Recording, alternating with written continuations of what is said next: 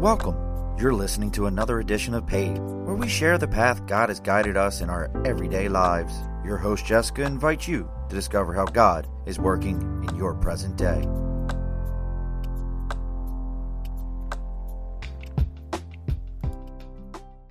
Hey, welcome here today with to Pathed.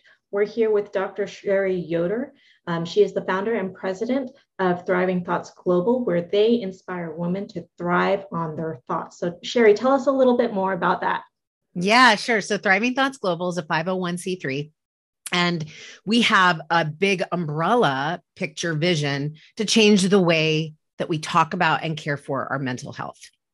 And so we are very much, I, as a clinical, former clinical psychologist, I have moved from the treatment side to establishing the nonprofit for the prevention side of mental health. And so the goal is to equip women with the tools they need to fortify their minds so that they can enhance their mental, emotional, and relationship worlds. And they do that through what I call the power of thought. And that's just kind of like a buzz phrase, but really what it boils down to is wielding your words wisely. And I did not mean to alliterate that. It just came out that way. so I understand that you have this story that kind of brought you to this point. Do you? And that's what we're kind of here to talk about. And because here on Pathed, we share the stories that of the paths that God has paved for us. And so I'm going to open up the floor and let you share your story. Yeah. Well, this is so timely, Jessica. Thank you for the opportunity. It's timely because I'm preparing to write a letter to my family. I have a large extended family. So I'm preparing to write a letter to them describing my path, um, describing how I got to Thriving Thoughts Global, what it is, and then, you know, asking for their help, asking for their donations. And as I was in the shower this morning, I wasn't even thinking about our conversations. God, God is so good. So I was thinking about this letter and it incorporates my path it incorporates my story. And so, what I would like to uh, start with is not the very beginning, but where I never thought I'd end up, which was in the role of a clinical psychologist doing therapy. okay. So people are going to say, well, why did you, you know, get your doctorate in clinical psych if you didn't want to be a therapist? Well, to that, I respond, I got my doctorate in clinical psych because I didn't want to be a therapist. Because in my mind, when you have your doctorate, you can do other things. You can do research, you can do teaching, you can do writing, right? There, there's a lot of elements that you can do. But if I stopped at the master's level, I probably would have committed myself to, um, ther- you know, therapy. So um, I was doing what you're supposed to do. I was on the traditional path and I opened up my private practice after I got licensed. And what you do is you sign up with insurance companies. And then once you're on insurance panels, uh, people who are provided for in that network, insured by that network, then find you. So that's how people get to know you and come find you and use your services. And that's how I filled up so I did primarily therapy and then I did some psychological testing like uh, IQ and ability assessments, personality assessments, um, things like that. But the majority of it was one to one individual therapy. And that was about 30 hours of my week. And I don't know what made me realize it. There's nothing profound here to share other than one day I was like, I'm doing what I said I never wanted to do. And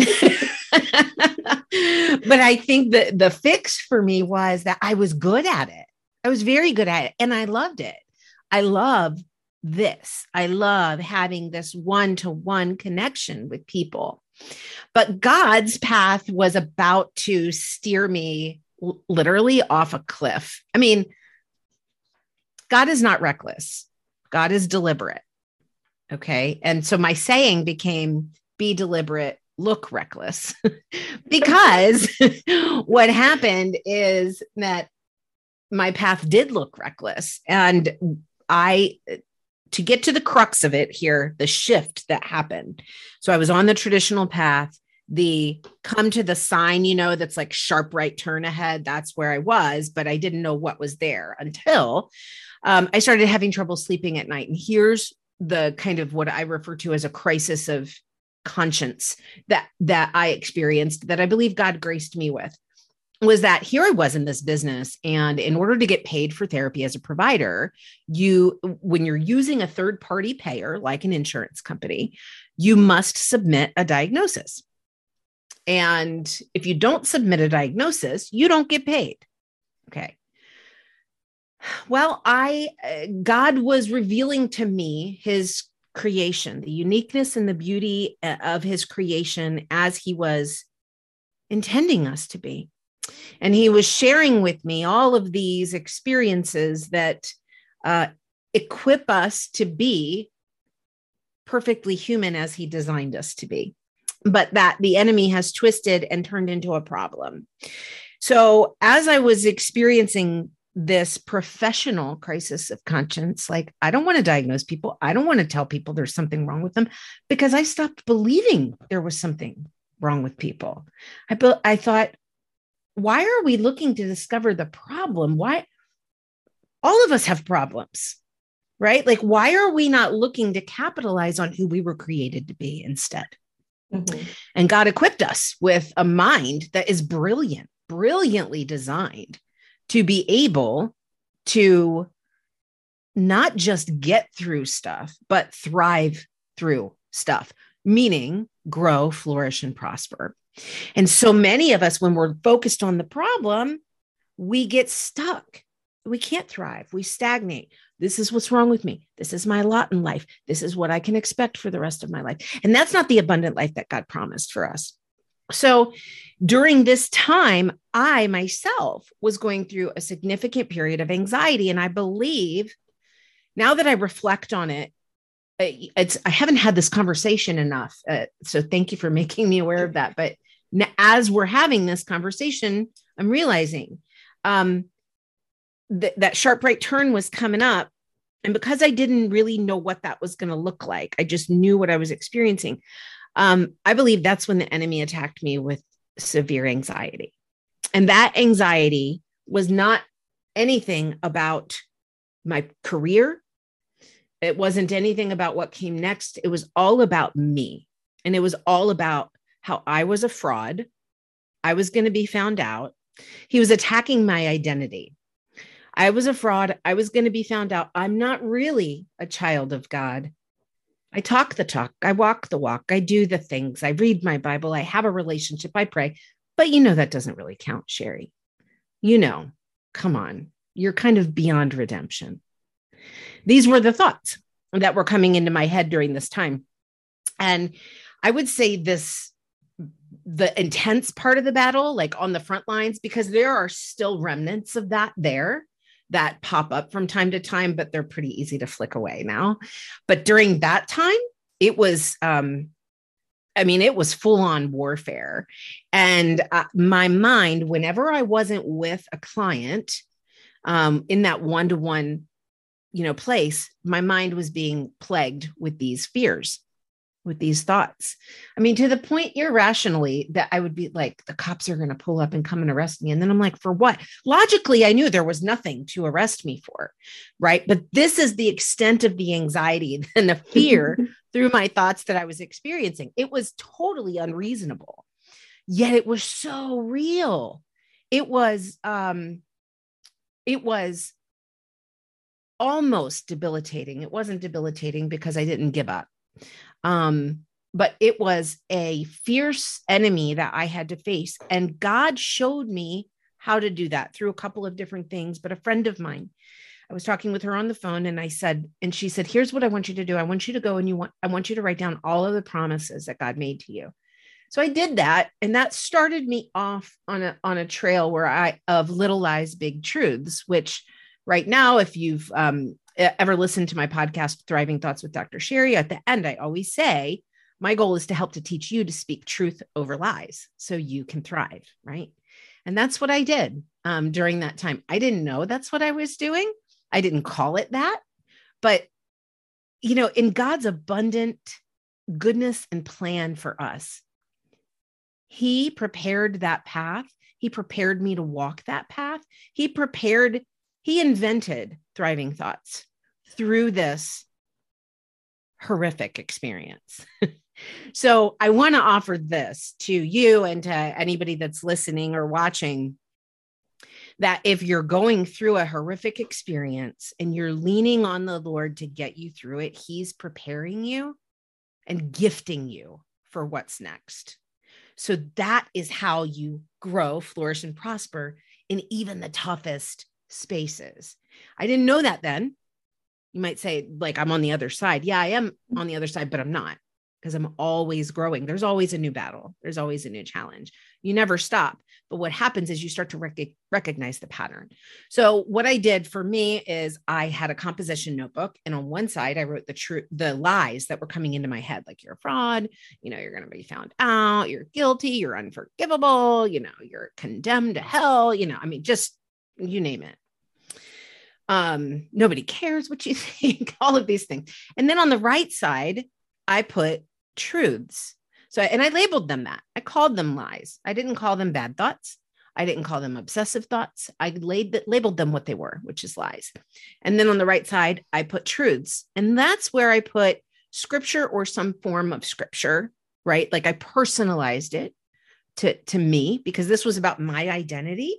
This was about who I was. And I needed to personalize it. And so I put the truths on the right side. So then what I did because every time I wasn't with a person doing therapy or in a meeting or at a networking event, when I was alone, that is when I was severely attacked and plagued with these lies. And so I would open up this notebook and I would look, find the lie that I was th- experiencing at that moment, and I would read aloud the corresponding truth that I had re- recorded at another, you know, at a previous time. And I sometimes, Jessica, had to do that probably, I don't know. I, I couldn't even give you a number. I just remember it was constant. Open the book. Okay. All right. I'm good. Oh, no, I'm not. Oh, okay, you know, oh, no, let me, let me pick it back up. Um, and so I did that. And that was waging war to me.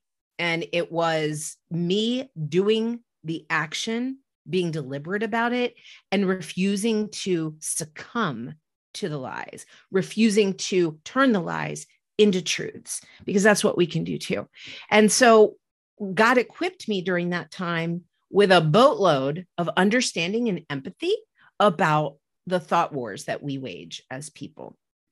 And so as I was coming out from the intense part of that, I then made the next step of uh, getting rid of all insurance providers because I refused to diagnose anybody anymore. And um, you know business tanked. Um, i ended up doing some private pay stuff for people that you know could um, prioritize their budget to that. Other people had to be referred elsewhere because it was uh, clearly you know more than your copay. Um, and fast forward then this was about six years ago when i started that process. Um, and i don't there's a couple of things that i want to highlight in there but fast forward now part of that experience of being so desperate to show people a new way to approach their mental health eventually but but being in that position to not provide it for them because i didn't want to do it the traditional way. I didn't want to diagnose them. I didn't want to label them. Um and then feeling like but wait i don't want you to go. I want you to be able to afford this. So the nonprofit is going to be there to um is there to provide uh this valuable information for free to anybody who's looking for an alternative way to approach their mental health. And so that um, experience then um, really, inf- it was the birthplace of Thriving Thoughts. Um, it was the eventual birthplace, unbeknownst to me, of Thriving Thoughts Global, the nonprofit. It was the birthplace of what I do as a thought coach, of me writing books, of me sharing the message that it's possible to grow and it can be fun to grow. Um, and it's our obligation to grow. And we can do that. In fact, we really only grow in the tough spaces, in the dark, nasty spaces. We don't really grow when it's like sunshiny and, you know, we just kind of float around. But um, so people, people to understand that uh, the human condition is replete with suffering. Um, scripture tells us when troubles come our way, it doesn't say if. when they do, when they do, when they do. And um, we can look at them differently. We can shift our perspective and understand that even this can be used to our good. So you said that at what point did you um, realize that you didn't want to diagnose anyone and you hmm. wanted to prevent it? When did that clarification come into play? Um, so that that was or that was in about 2016. Um, mm-hmm. So that was right during this um, process, uh, during this whole, during the the anxiety experience that I had, and and then having, like I said, this trouble sleeping at night and realizing I'm not going to diagnose people anymore, and also understanding the implications of that meant that I needed to get out of insurance networks, and so that all happened to to make that shift and and immediately immediately as business um, shifted. I mean, this this was literally overnight, pretty much. Um, I started going and doing free speaking engagements, just educating people on the authority that they were inherently dealt over their mental health, that the current traditional system um, does not value that belief. It's interesting. I was watching um, TV not TV, TV, but like Hulu or whatever. But I'm I'm a cheapo, so I do the ads one. And so the ads are all like pharmaceutical commercials for, you know, depression and stuff like that. But there's also pharmaceutical commercials for, you know, MS and um, HIV and some other things. But here is the fascinating thing. And I'd be interested to know if you notice this. It really struck me the mess how how the messaging is the antithesis of what they say they're trying to do. Let me get to that in a second. So if you look at like commercials like MS or HIV, they're all like happy, right? And they're like going and doing stuff and they're like, yeah, MS, you don't own me. Like they're like taking authority over that diagnosis, you know? I can live with my HIV and here's what I do. I can live with my um, you know, hep C or whatever it is, whatever the commercials for they're all like these empowered people riding bikes and, you know, all that. And then you look at the mental health medication commercials. Are you still broken and sad? Are you still suffering? Are you still okay? Well, let's add another pill. And then you go on about your day, remove the mask. They are juxtaposed. It's insane the differencing in the messaging. Do you think that if they took the same like empowerment message. Yes, that would change the message. I am not against medication. I, whatever, medication has its place. That's not my area of expertise. Mine is right up here. It's what we control, right? I don't, I don't, whatever medication isn't part of the equation for me. But the point is, the problem with medication being the primary narrative is that you can't do anything about what's going on and you need a pill to fix that. And that's the message. I mean, the message is I need a diagnosis and I need a pill. And then ah, I can rest easy, but then nothing changes. For a large number of people, not for everyone, but for a large number of people, nothing changes. And so that's where I come in to let people know that it's not the other thing that it does is it stigmatizes the truth that you're human in other words, if I have these thoughts and feelings, I must not be human. There must be something wrong with me. And that's not true. You know, in my years of experience doing therapy, doing one on one, in my years of experience of being me and dealing with what goes on up here, I know for a fact, in my years of experience of having family, friends, I know for a fact, uh, not one person who hasn't had periods of what would typically be referred to as depression. I don't like that word so much, but um, prolonged periods of sadness, of of sorrow, of uh, just deep uh, disillusionment, uh, uh, or periods of anxiety, or a thought that you know what, it might just be easier if I checked out. Don't know what that would look like, but might be easier if I wasn't here. And so those those things are common to all of us. They're common because the enemy is creeping about looking to see who he can attack next. They're common human experiences, but God equipped us with several things to speak truth over those thoughts. And and the way that we interpret our situations, even if you look at a medical diagnosis, you know, like cancer or MS or whatever, we are more likely to suffer if we believe we are going to suffer. I know that sounds uh, entirely too simplistic, but it is that simplistic. We, our experience of pain is lessened if we believe that we can experience pain less. it, this is just science. It's not, it's not me, but it's also the way God designed us. Mm-hmm. He equipped us to not live a life of suffering, but to live a life of abundance. And so the traditional mental health message is you will suffer. And this is your lot in life, and you're different. You're there's there's something wrong with you. And then the enemy gets in there even more. See, this, you know, this is what's wrong with me. But the fact is that everybody has a mental health to take care of. If you don't, you're not human. You're, I don't know, a rhinoceros or something. But if you're human, you have a mental health to take care of. And we don't, it's not something we teach. So, Thriving Thoughts Global is a preventative educational approach to empowering people to exercise the authority that they have over their mental, emotional, and relationship health. So, do you think um, you were listening to people's problems for 30 hours a week? Mm-hmm. Do you think that transferred over to you um, and played into the anxiety or no i don't and here's why um, so when when you're drawn you know how people say i could never do what you do and how how do you not take that home with you? And i got those are questions that i got asked a lot like how do you not take that home with you? How do you not worry about them? Well god gifted me with a um a gift of compassion um but also the knowledge that each of us has the power to make our lives what we want them to be.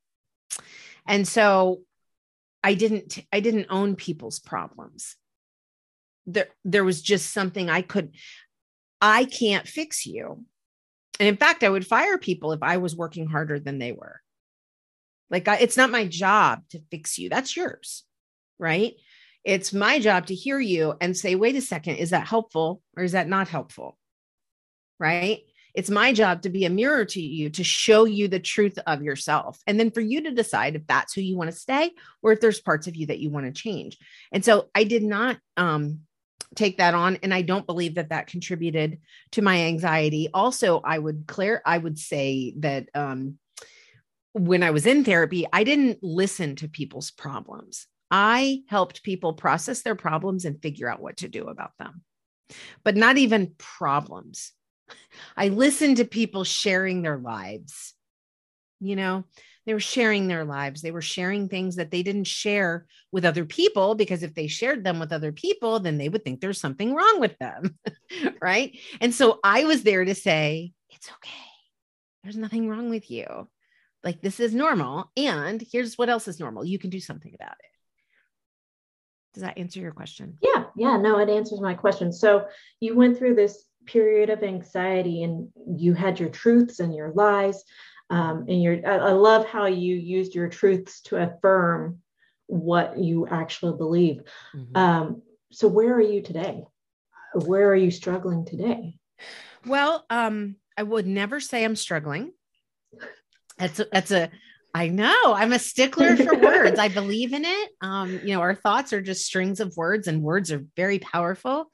Um, I believe it's Bible that says the tongue is the most powerful uh, weapon or muscle in the body, or science says that the tongue is the most strongest muscle in the body. So there's something to that when we think about the words that we use.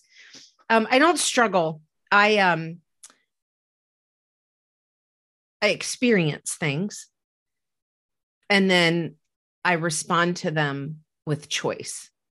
So to to fast forward, um, those battles, mind battles, they never change. They're they always just morph.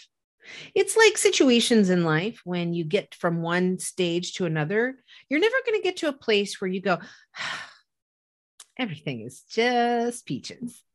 Ever. You're never going to get there.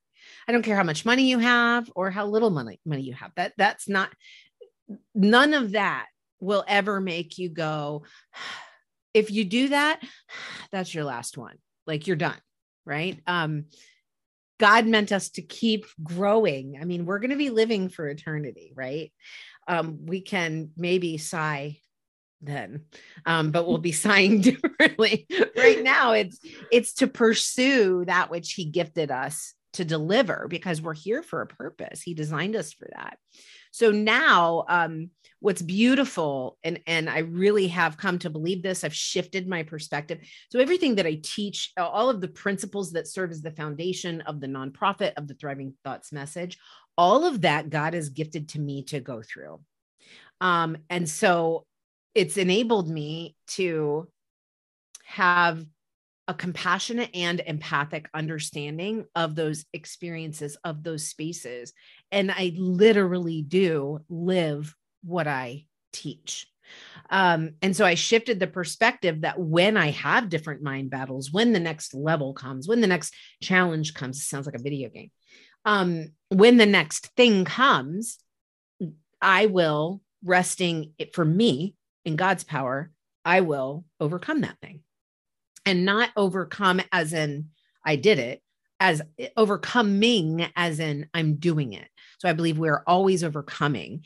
And so many of us, that's a lie that we tell ourselves if I just get through this, if I just get to the other side of this. But then we get so disappointed when there's something else. and so it's it's instead it's equipping ourselves with truth to say, you know, this life is filled with mountains to climb and victories and valleys where it feels dry, where you feel like you're going to have just be defeated, where there's no hope in sight. And you can walk through those um, growing as a person, growing spiritually, growing emotionally, growing relationally. Because when you fortify yourself like that, you can't help but give that to other people. And so, to answer your question, what am I overcoming right now? So, the most recent thought battle has been as I've shifted and really started to not shifted, but as I've started to let the nonprofit bloom and really starting to get the messaging out there consistently this year, it's been um, an attack on God's identity, not mine so the anxiety experience years ago was all about me and I was a fraud and I was this and I was, you know, past redemption. But the fear, which I'll call also anxiety because that's what fear is, right? That's what anxiety is fear, fear is anxiety, it's doubts. Um, those thought challenges that are coming into play right now are about God's goodness. And um, and at the first i don't know first couple of months of that was just like yeah but look sherri look at what's going on in your life right now look at the challenges you're facing look at the uphill battle that you're facing how many times have you asked god for this and how many times has he not come through for you i mean these are right? This is just the constant. And so the first part of that was god you know god isn't isn't good. He isn't who he says he is. And i know thank you lord. I know that God is good because I have dedicated myself to knowing who he is, having a relationship with him. And sometimes that I can be absent absent for 2 years. But I know him because I've I have a relationship with him and I read his word. So I know he's good and I know that he doesn't lie, right? I know that the enemy does. So, I mean, it's really easy at that point to go, that's a lie again identifying that that's a lie god is good and so then that drew me to um and this is several places in the bible but if you look at psalm 136 um it says uh, uh let's see it says this 26 times give thanks to the lord for he is good it says it 26 times in one chapter give thanks to the lord for he is good his faithful love endures forever and so that is my um go-to verse now is for your good and your mercy endures forever. So whenever the lies come in about who God is and who he's not, that's a verse that I repeat. And so then let me just uh, advise the listeners and watchers and you as well. What happens next is then he, the enemy is like, Dad, gone it, I have to try a different tactic because, you know, right. So then he's like, Well, of course he is good and his mercy endures forever, but probably not for you. Right. Like, is he that to you? I, yeah, he's that in general, right? but is he that to you? Do you think he's going to show up in your life for you for that reason? And so then I say yes, because then I, I think of other verses like, surely goodness and mercy pursue me all the days of my life. And those are things, those are truths that I speak aloud. And it is a temptation. I don't know why exactly it's a temptation. I think that it, the reason it's a temptation to entertain the lies um, is us to exercise a sense of control. Um, like if I explore all of the fears enough, then I can handle what's coming. But really, what happens is we end up having the snowball effect of lies upon lies upon lies upon lies and and then we're we're, we're lost in them. And it, and that can be a very difficult place to get out of. And so for me it is as soon as the lie comes in i don't invite it in for a cup of coffee. No. I show it the door and i speak truth over it. And sometimes you have to do that 50 times in an hour. But if you keep doing it, that's how you overcome. So um, we were talking a couple weeks ago, and you shared a story about how little ways God was revealing his goodness. And mm. you told me this story about how you had a flat tire and your neighbor has this whole mechanic garage. Can you share that story? Yeah, absolutely. Thank you for the opportunity to share that, Jessica. So, I this was at the beginning of this journey. So, this has been of this goodness battle, right?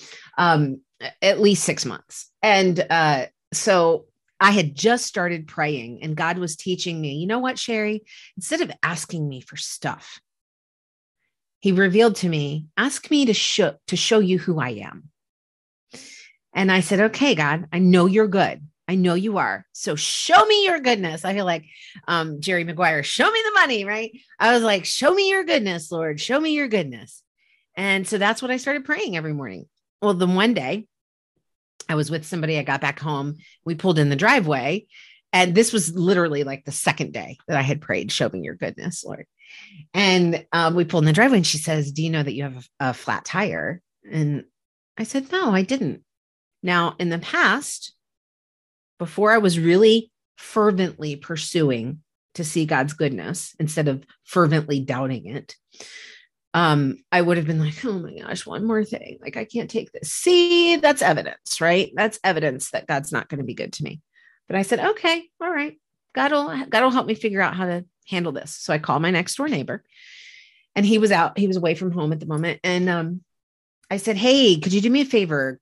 Could you get air in my tire just to give me enough air to get to the place to tire place whatever they're called i don't know so that i can get a new tire or get this one fixed now where i live why was this important because i live like 20 minutes away from any place that can do that kind of thing and um some people would just say, well, just drive right to the corner. Well, I don't have that option. So I called him and he said, um, of course I'll help you. And he said, but I'll tell you what, I'll do you one better. We'll we'll get it in there and we'll see if we can't get that tire off and fix it.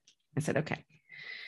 So he gets home. I pull the car over there into the garage. He pulls the tire off, um, jacks it up in his whole all of his fancy mechanical stuff. And he jacks it up and he pulls it off and he finds a bolt and like a bolt that was like it was like an inch wide bolt and he pulls that thing out of there and then he goes and he digs around in his workbench and he finds a brand new tire repair kit. And he gets out the it's like black tar stuff. I don't know how he did it and he fixes everything and he plugs the hole shoves the tire back on there fills it up with air. Then he goes around and he pursues let's go ahead and check out all your other tires sherri. So he fills the air in all of the other tires. And then he says do you have a spare? And i said i do. He said well let's make sure that's up up to capacity in case you need it. So he pulls the spare out of the trunk, fills that up. I mean, I mean, I was just so overcome with God's goodness in that moment. I was so humbled. And I recognized God's goodness in that moment because I was asking him to show it to me. I don't believe, Jessica, had I not been asking him to show it to me, that I would have noticed it. I think, had I been in the mindset of expecting one more thing to be evidence that God wasn't good in my life, that I would have seen that as a nuisance. Mm-hmm. See, this is one more thing I had to spend my time doing today. But instead, God made it very clear standing in that garage as I was about to thank him. I just started, you know, tearing up a little bit. And he's like, he's like, that's what, you know, that's what we do. We, we, you know, God tells us to take care of our, he said, God tells us to take care of our widows and orphans. He's like, I don't know which you are, but I'm. so anyway, so I, um, I get in the car and I get in the car to pull it right back around into my driveway. And the song playing on the radio as soon as I pushed the ignition button was I see the evidence of your goodness all over my life. And I share that story. Thank you so much for letting me share that story today. I share that story because it is so simple, but it is so powerful that it is no accident that when you when you set your mind when you adopt a mindset to use you know a popular phrase when you have your mind set on something you will find it so if you have your mind set on having a crappy day you are guaranteeing yourself to have a crappy day if you're setting your mind on finding something good, on meeting something, meeting somebody wonderful, on experiencing human kindness, I promise you, you're going to see it. We always find what we look for. And that's a way that God gifted us.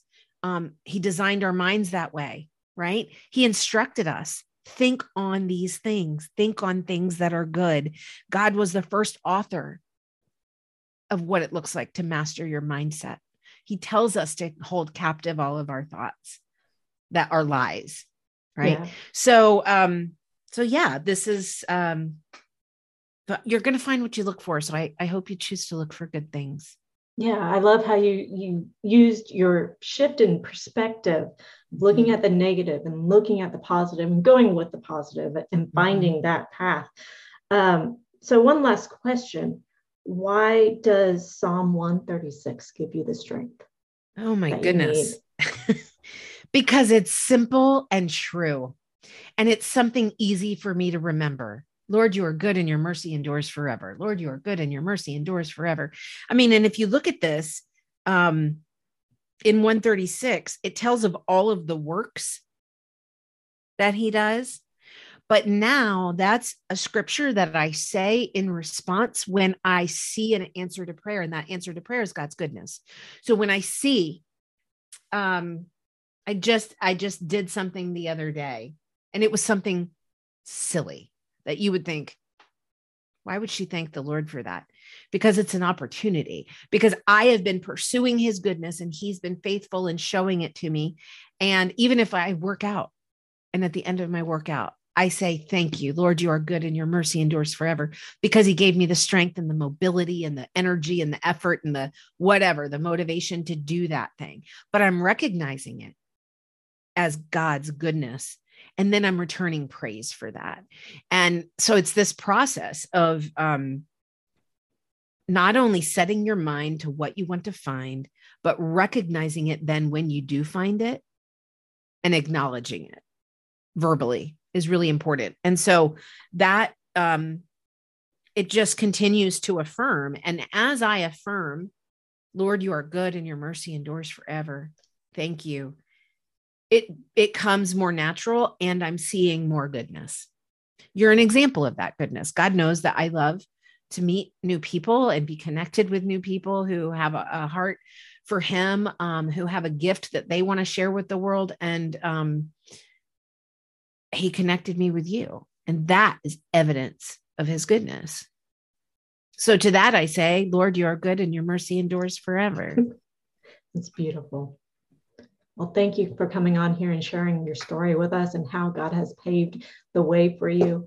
Um, I look forward to listening to more of your podcast. What was it again? So thank you for listening.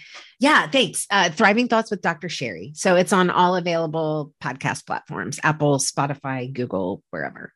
Awesome, and thank you everyone for joining us here today. Thank you. Bye.